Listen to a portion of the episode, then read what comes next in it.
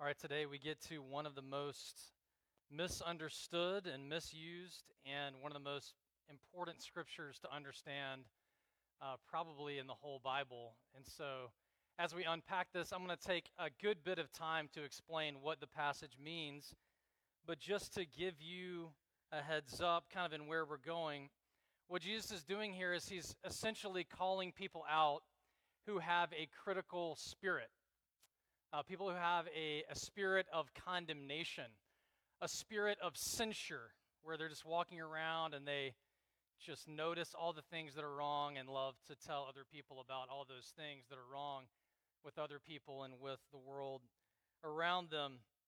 You know, some people, I think, actually believe that a critical spirit is their gift to the world.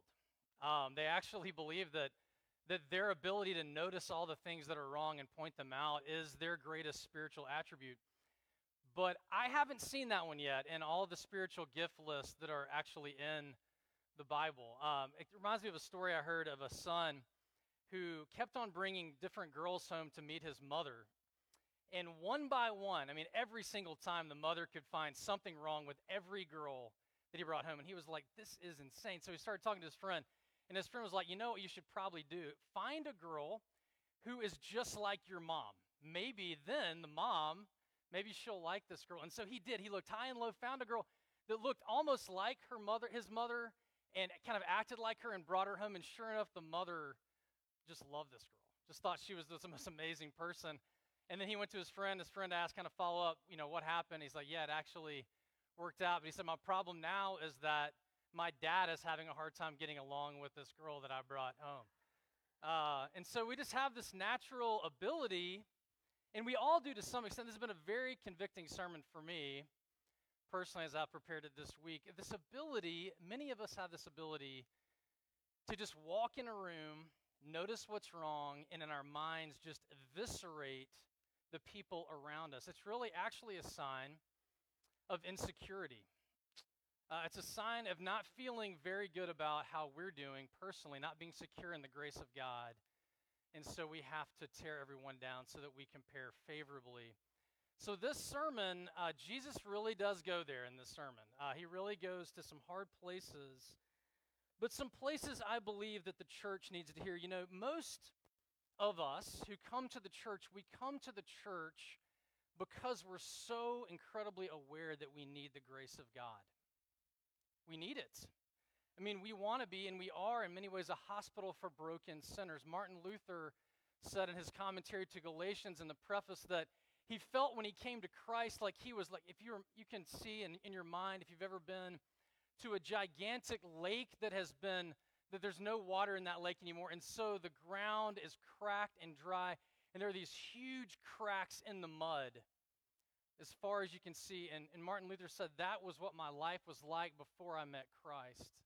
I had these giant gaping cracks and wounds in my life, and I needed grace. And the grace of the gospel was that healing balm for me. And that's what we want the church to be like, but we need to ask ourselves the question are we that kind of church? Are we those kind of people? Or are we the kind of people when we notice the giant gaping cracks in people's lives that instead of filling those cracks with grace, we fill them with judgment and we fill them with criticism. And we need to be changed by the gospel. The gospel is good news for us in this area. Today, we walk with Jesus as he confronts us about a critical, condemning, self righteous, Pharisaical spirit in the church. So, we're going to start with understanding Jesus' statement judge not. What does it mean? Then we're going to talk about the danger of a critical or a hypercritical spirit in the church. And then, third, we're going to perform Christian eye surgery. How does that happen? It happens through prayer, repentance, and love. So, we're going to start with understanding the statement, judge not.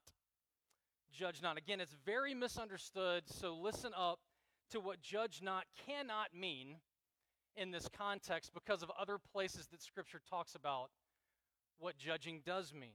Okay, so judge not cannot mean that you don't have an opinion about other people.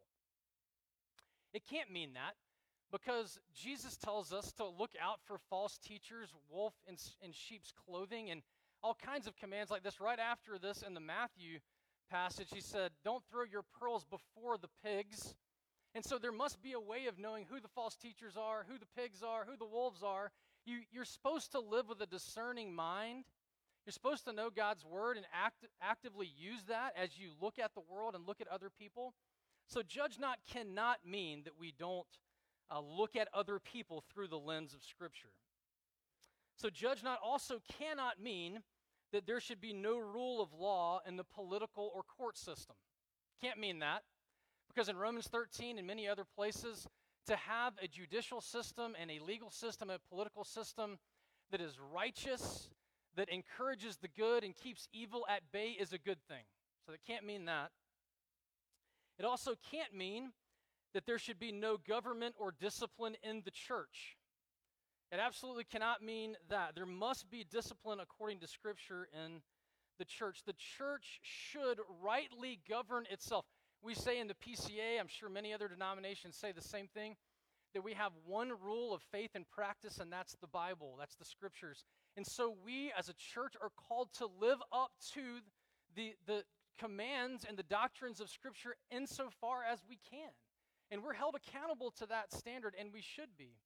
And as we look around at our, in our world today, at what's going on in the church, as painful as it is to see uh, what's come out in the guidepost report about the Southern Baptist Church and the um, systemic cover up of abuse cases, uh, as we look at uh, Mars Hill and what has been, been exposed through the Christianity Today podcast about what happened with the church at Mars Hill, as we read about Hillsong United and some of the exposes that are being written, as painful as this is, we, we really should not need to have the world holding the church accountable for our own standards.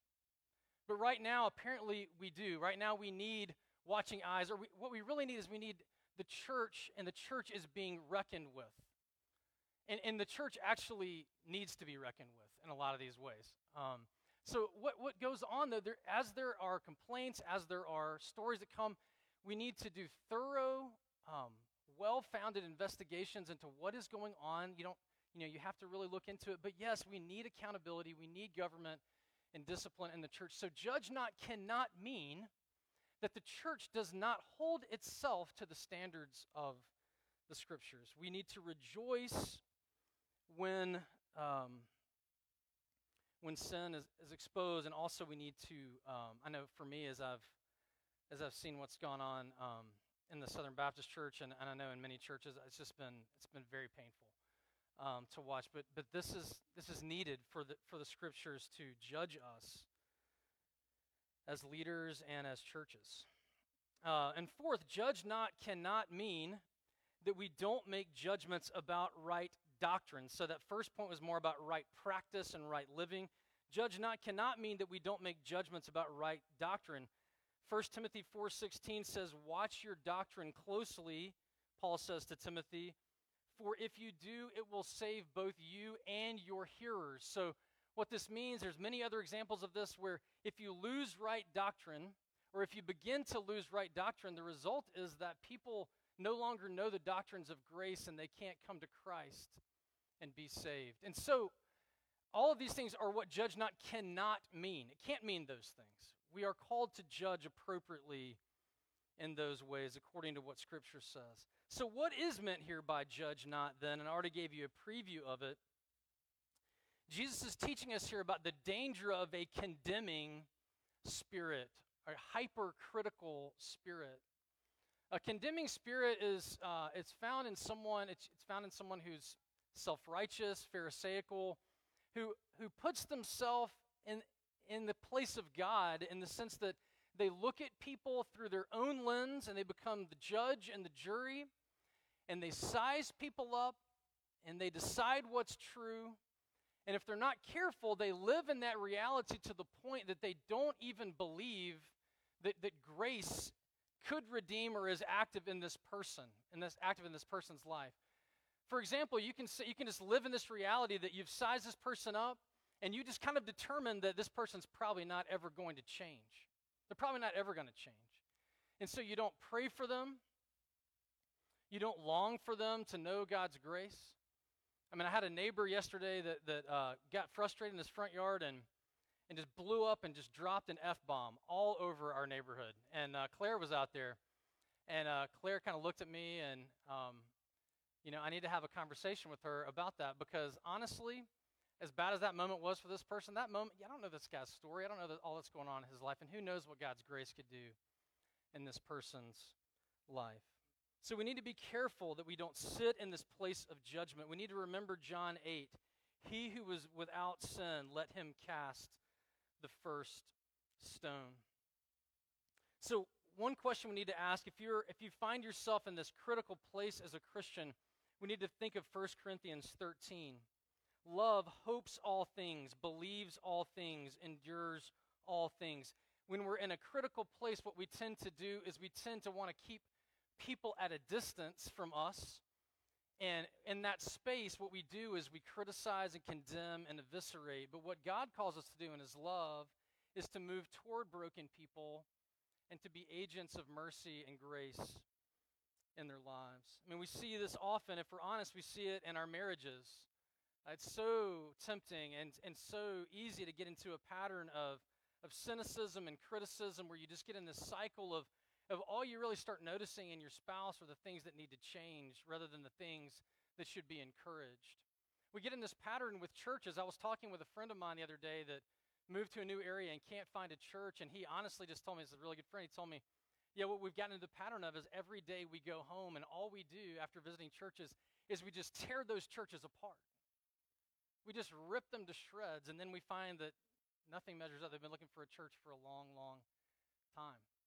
I mean, there and, and your spouse and in the church, there is a whole lot to find that's broken. there's a whole lot to find that is in need of grace and redemption. The, the, the person that can walk into a situation that's obviously broken and still see the grace of God at work is the person that where God's grace is really at work in them. You know, one scripture that really helps here is Romans 14, where Paul shows us the way to see ourselves clearly he says this there's one main thing that matters. There's one main thing that matters. There's this controversy that's arisen in the church. And where Paul lands in giving instruction to the Romans is that what really matters in this situation is the grace of God. They wanted to uh, keep people apart from one another because of all these little minute beliefs that they had and all these concerns that were being raised. But what Paul said, what really matters is the grace of God being preserved in the church. And what we can take away from this is this if nearly everything matters to you, if you fixate on all kinds of what would be honestly considered minor details, and you just can't let them go, you may take that to be a sign of being spiritually strong because you care so much. But actually, Paul's point is that because you care so much about so many little minute things, Paul says that actually you're in the position of being spiritually weak. You're the spiritually weak one. If you walk into a room and all you can notice, or you walk into your marriage, or you walk into the church and all you can notice is all that is broken, that is not a sign of being spiritually strong. That is a sign of being spiritually weak. The problem is that the Pharisees, or the self righteous person, or the hypercritical person has a hard time seeing themselves in the place of being weak because to be critical makes them feel so strong. And so the grace of the gospel needs to melt the heart of the person who is hypercritical. And it's really important that we learn this here because we need to be careful not to let matters of preference turn into matters of prejudice. I'm going to say that again. We need to make sure that matters of preference don't turn into matters of prejudice. Listen, there are a lot of things that we that we can care about out here in the world. There's a lot of things you can fixate on and say this thing to me matters a tremendous amount. But you need to measure that up in your conscience with the word of God and the grace of the gospel. You know, ultimately your conscience is not king. God is king. And you need to let the grace of the gospel reign in your life and, and reorder your priorities so that grace becomes the number one priority and then other things become lesser. Now, I will say this this is, a, this is one of those things in Scripture where you sit on a razor's edge because you can fall in the wrong direction. Because I, I have many Southern Baptist brothers that I love, but the, the, the problem with the Southern Baptists and what happened there is they said they valued the gospel so much and evangelism so much that they didn't want to look at the sin that was being brought up about sexual abuse. And so they valued grace so much that they didn't want to take sin seriously. That is not at all where we need to go with this. Okay, we do take sin seriously. We absolutely do. Sexual abuse is not minute, it's the opposite of that. What I'm talking about is Christians who fixate on matters of matters of um, opinion, and then they make those matters matters of prejudice. And we need to be very careful about that because it can drive us away from one another in the church. So, what, is, what does Jesus mean here? He says, Don't judge, but then so that you will not be judged. What does that mean? So that you will not be judged. I really got into this this week um, to understand what it means. So, there are two types of eternal judgment in Scripture. You may be aware of this. Two types of eternal judgment. One type of eternal judgment is the judgment of justification. Are you in Christ or are you not in Christ? You find this in many places. But John 5 24, where Jesus says, Truly, truly, I say to you, whoever hears my word and believes him who sent me has eternal life. He does not come into judgment, but has passed from death to life. So there is this faith in Christ that justifies us. And so in this eternal judgment, the judgment between heaven or hell, all that matters is your faith in Jesus. And you go, if you're in Christ, you go to be with the Lord. If you're not in Christ, you go to be away from the Lord in hell. Okay, that's the first kind of judgment. The second kind of eternal judgment is taught elsewhere in Scripture. It's a judgment of rewards in eternity based on how we live our lives. And so in this judgment, you can find this also in Romans 14, which I spoke from earlier, where Paul says, Why do you pass judgment on your brother? Or you, why do you despise your brother? For we will all stand before the judgment seat of God. For it is written, As I live, says the Lord, every knee shall bow to me, and every tongue confess to God. So then each of us will give an account of himself to God. So Martyn Lloyd-Jones says this. He says, The second type of judgment is not to determine our eternal destiny, but it will impact our eternal destiny. It will affect eternity for us, not in terms of heaven or hell, but in terms of what our life will be like in eternity. It will matter for us in eternity, not in destination, but in quality. And so, in terms of when we stand before the Lord and He evaluates our life, and we stand before God, the first judgment is will you, will you go destination heaven or hell? The second is how did you live? Did you live according to the grace that I've given you or not? And that's the second type that we're talking about here. So when he says, Judge not and you will not be judged, condemn not and you will not be condemned, forgive and you will be forgiven, give and it will be given to you, etc., what does it mean? Well, I think there is one way in which you can read this where in this life, before we reach eternity, that the Lord blesses those who are gracious with other people.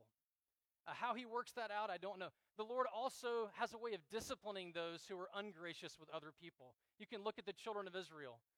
They would be murmuring and complaining, and then a wasting disease would come upon them. I think that's really hard to understand because we get sick all the time, and it, it, you can get a little bit neurotic to be like, Am I sick because I just complained? And so it's hard, but I do believe that in general in life, there is a, a way that God uh, works with us, uh, depending on how we live our lives, to discipline us, to make us more like Him. But in eternity, I believe the best interpretation of this passage is this. In the second judgment, this judgment of rewards, or we could call it a judgment based on grace, God will use our own standards for others on us when He judges us. Have you been unmerciful? Then you will be judged by the same unmerciful standard. Have you been generous? That same standard of generosity will be applied. Have you been an overbearing critic? The Lord in the second judgment will be more critical of you. You could call the second judgment a judgment of grace. How much was your life, as Jesus is looking at us, how much is your life looking like the grace that you've received from me? Did you receive my grace and then give that grace out to others? Or did you receive my grace and not, and not be changed by it, and so then become the critic of others? And in some way, Jesus is saying the standard that you have used with other people will be used back to you, either in this life or in the life to come. You could say, How is this fair? Well, there are these scriptures to whom much is given, much is expected. There's the scripture in Romans 2 1 where it, it's clear that it says, Who are you, O man, to pass judgment? If you can judge other people rightly and you can see them clearly, then you understand what truth is. Therefore, you can be judged by that same standard going forward. This is the teaching here. To those who have been given grace through the cross, Jesus expects not a spirit of judgment, but a spirit of love and patient endurance. And so that's the teaching here.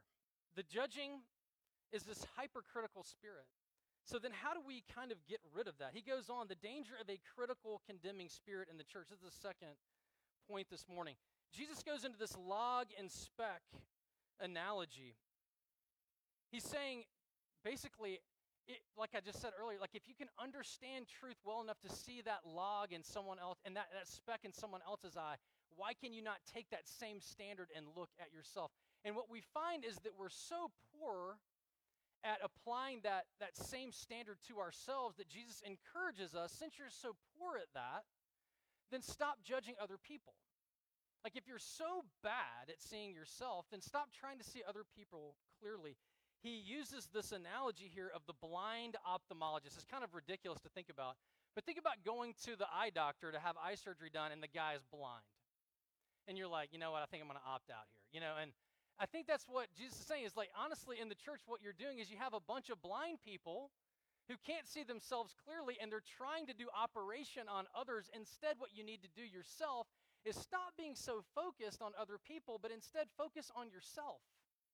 Focus on where you need to grow. And then as you grow and you understand yourself, maybe then you can help other people grow. But one way or another, you know, the blind ophthalmologist does bad surgery. And so you need to make sure that you yourself are not blind. And so, how do we do this? So, ultimately, this work of, of moving from being hypercritical to being gracious is an act of God. It is a work of God. It has to be because because for all of us, I mean, it's just beyond us to change our own hearts. But in the process of becoming, moving from being a condemning person to a more loving person, different from justification and salvation, where that is an act of God alone, where He just reaches down and saves us and transforms us, this is a work of sanctification. And sanctification, which is this process of growing as a Christian, we are also involved in that process. We don't just sit idly by and wait for God to do his work in us. Jesus is actually calling us on our own side to not judge. He's actually calling us not to be hypocritical. So, how do we do this? How do we get to be more focused on this log in our own eyes instead of the speck in other people? Well, we need to move from, first of all, there's three stages here. We need to move from the stage of I am a victim I am a victim. Now, honestly, you are a victim. I mean, seriously, like people have sinned against you. Absolutely. People have sinned against you often egregiously. And if it could be your family of origin, your mother, your father, it could be a sibling, um, it could be uh, someone outside of your family uh, that has done you harm. Uh, maybe you were abused. And if you you are a victim. We all have been victimized by other people's sin. And often what takes us, if we go if you go to counseling, if you come talk to me or you go to a counselor, what moves you into that counseling room usually is that you are processing that you have been victimized by other people in some way.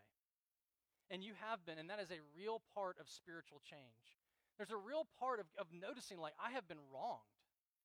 And we all have been wronged, and you have been wronged. But as you go through counseling, you recognize that you really need to transition at some point in order to grow spiritually. You need to transition from I am a victim to I victimize other people. You have to transition from I have been done wrong to I also do other people wrong. Why do you need to make that transition? Because when you can see the sin of other people, it's hard for you to experience the grace of God in that place you can't really experience the grace of God for someone else's sin. You might be able to experience the grace of God to some extent because you have been impacted by their sin. You have been brought into the misery of this world. by their sin, and so you can experience grace in that way. But where transformation continues to happen is when you can move to the state of I victimize other people. You recognize that it's not just other people that have sinned against you that is causing you the problems in this world. Famously, G.K. Chesterton was asked one time, What is the greatest problem in the world today? And he answered, I am. We need to get into that place because most of us wouldn't answer that. Most of us would be blaming other people and thinking about all the ways that other people have wronged us, and they have. And if they have wronged you, you should process through that because it's real. I'm not minimizing that. But in order for you to grow spiritually and to become less critical of other people, you also need to see that you have victimized other people. Maybe there are people in the counseling room because of you. Maybe they're in there because you have hurt them and you may not even know it. Uh, I was uh, when I was in China as a missionary, I, I, would play basketball often. I actually played on two different college basketball teams in China. The standard is a little bit lower over there. Um, and we would be playing in China, and you know, there's this whole concept in this honor shame culture of China of saving face where uh, you can't really tell people exactly what's going on in a way that would really be helpful for them. You have to go like around the back door you know, bunch of hints and things going on.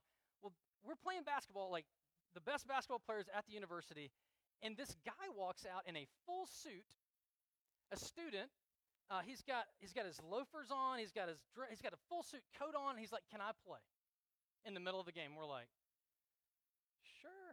I mean, in America, we'd be like, "No, man, are you kidding me? No. What's your turn?" They're like, "No, sure, man, that's great." So they let him play so nice. This guy, I thought, this guy's got to be amazing if he's coming out here in a suit.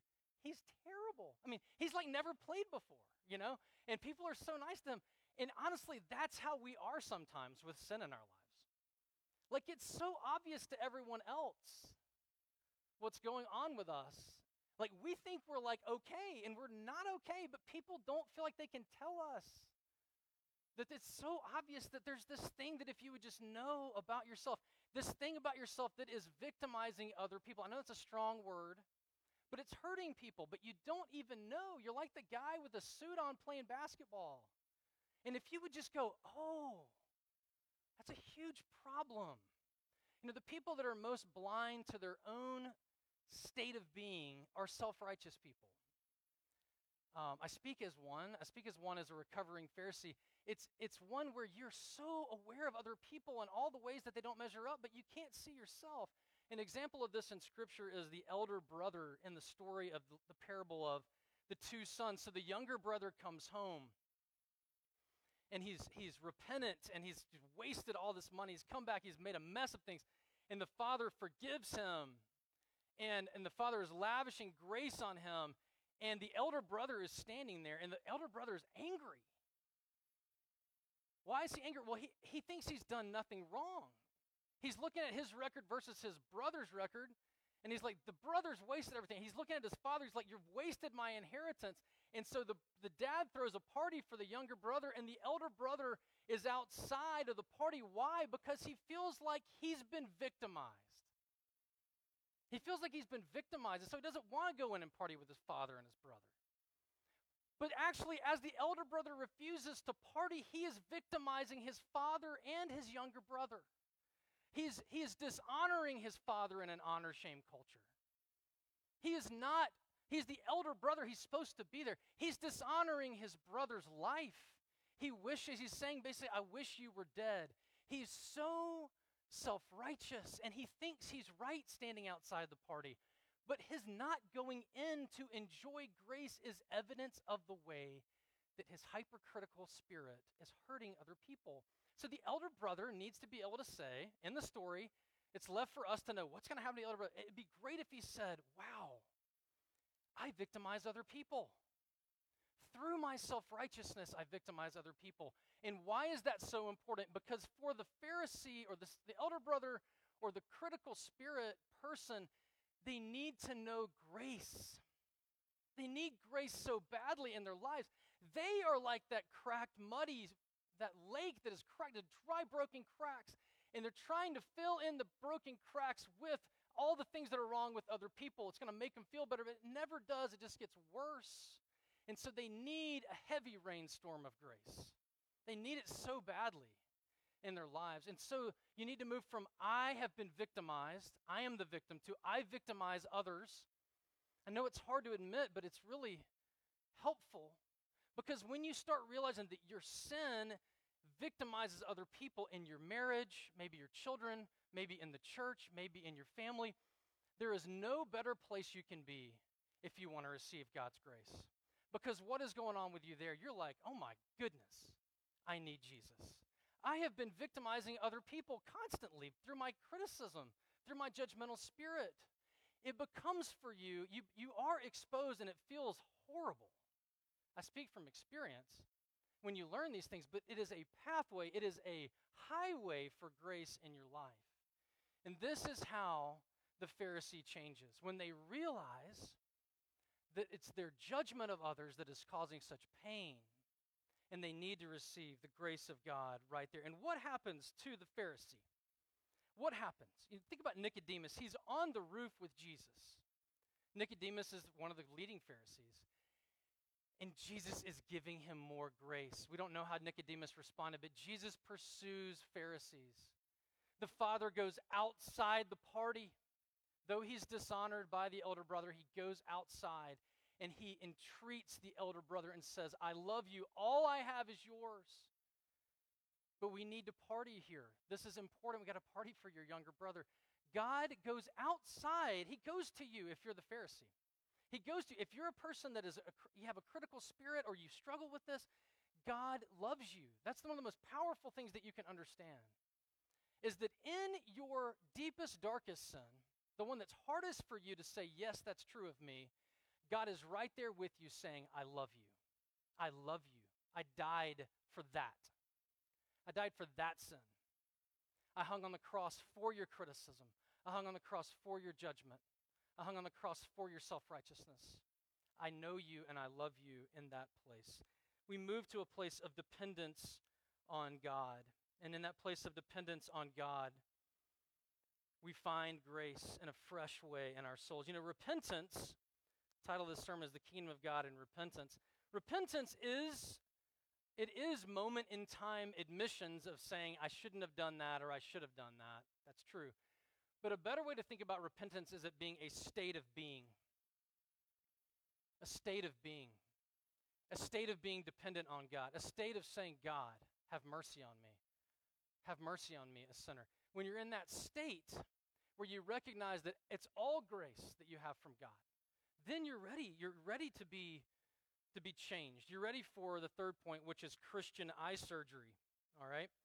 So, Christian eye sur- surgery here prayer, repentance, and love. We go back to this analogy of the blind ophthalmologist, right? The blind ophthalmologist needs to be able to see.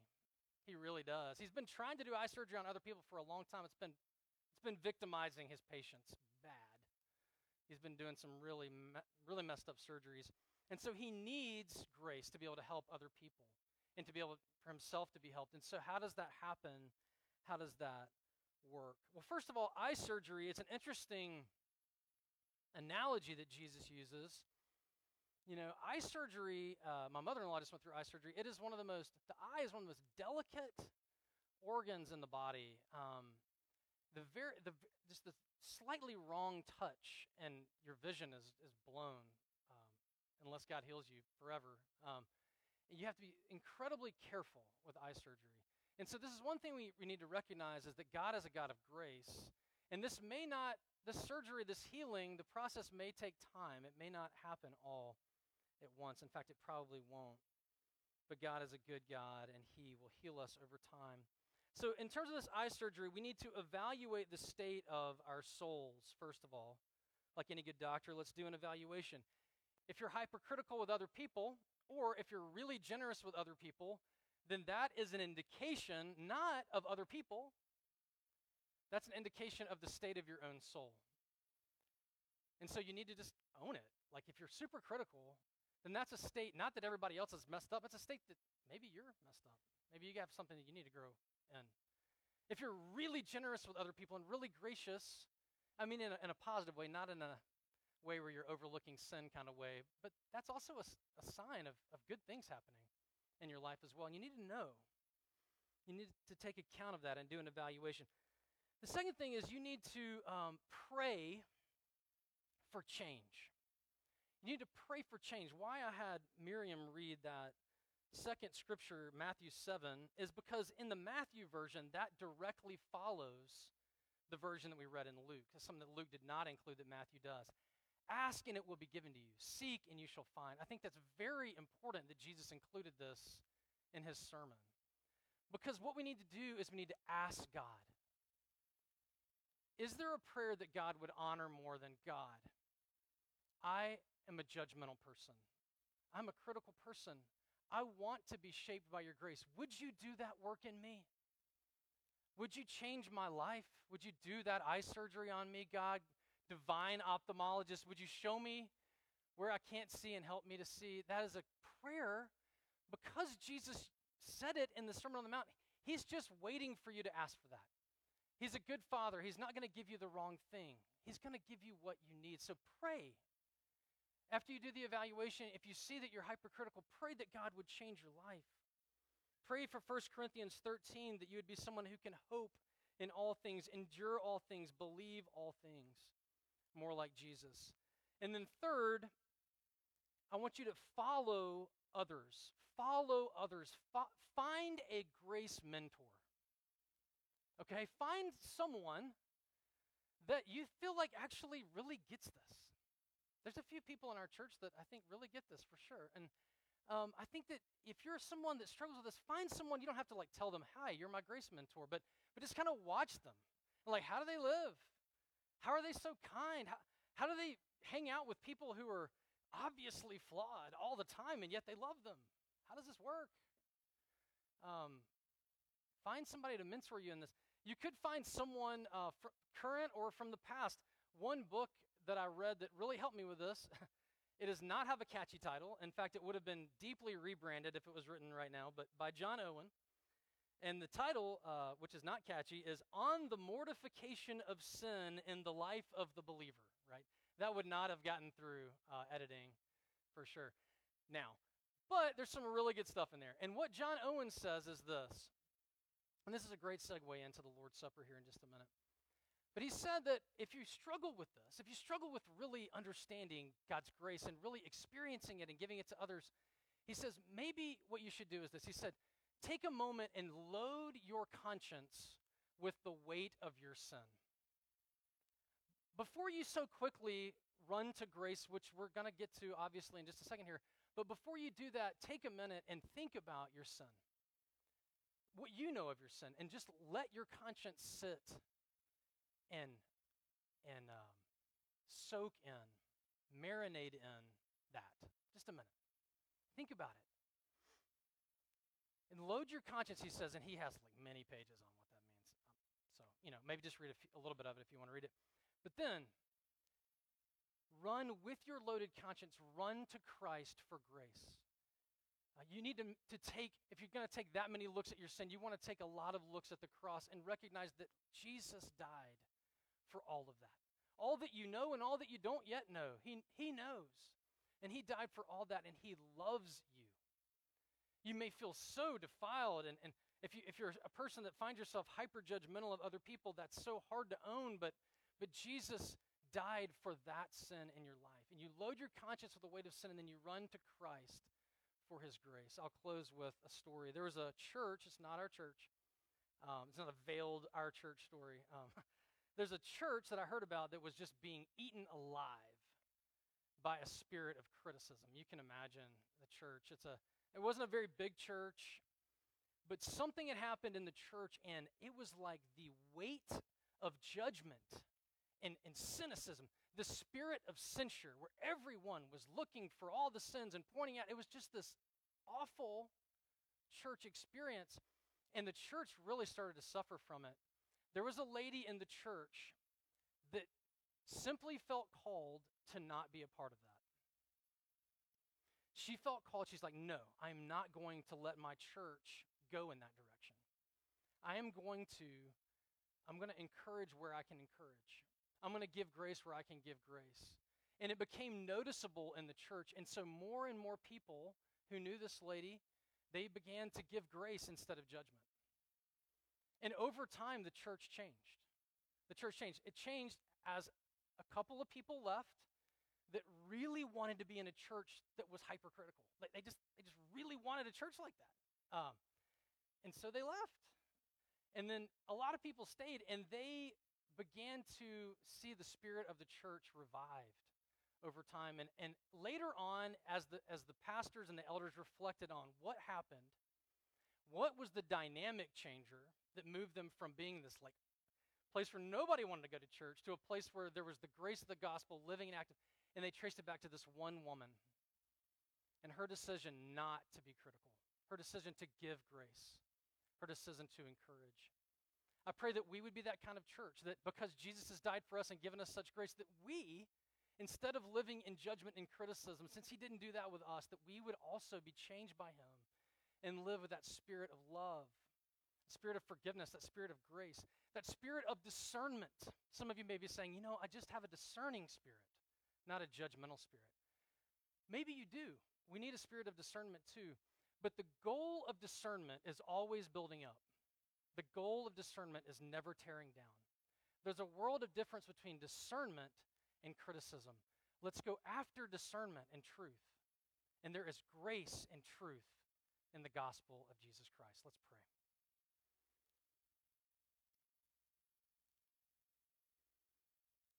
Lord God, we we need your mercy here, Lord. This is a, a tough one for us. Um, if we're honest, we we recognize, I recognize in my own heart this week how I can be critical. Um, it's often when I'm tired. It's often when I don't feel valued or when I'm insecure. And I think that's true for all of us, Lord.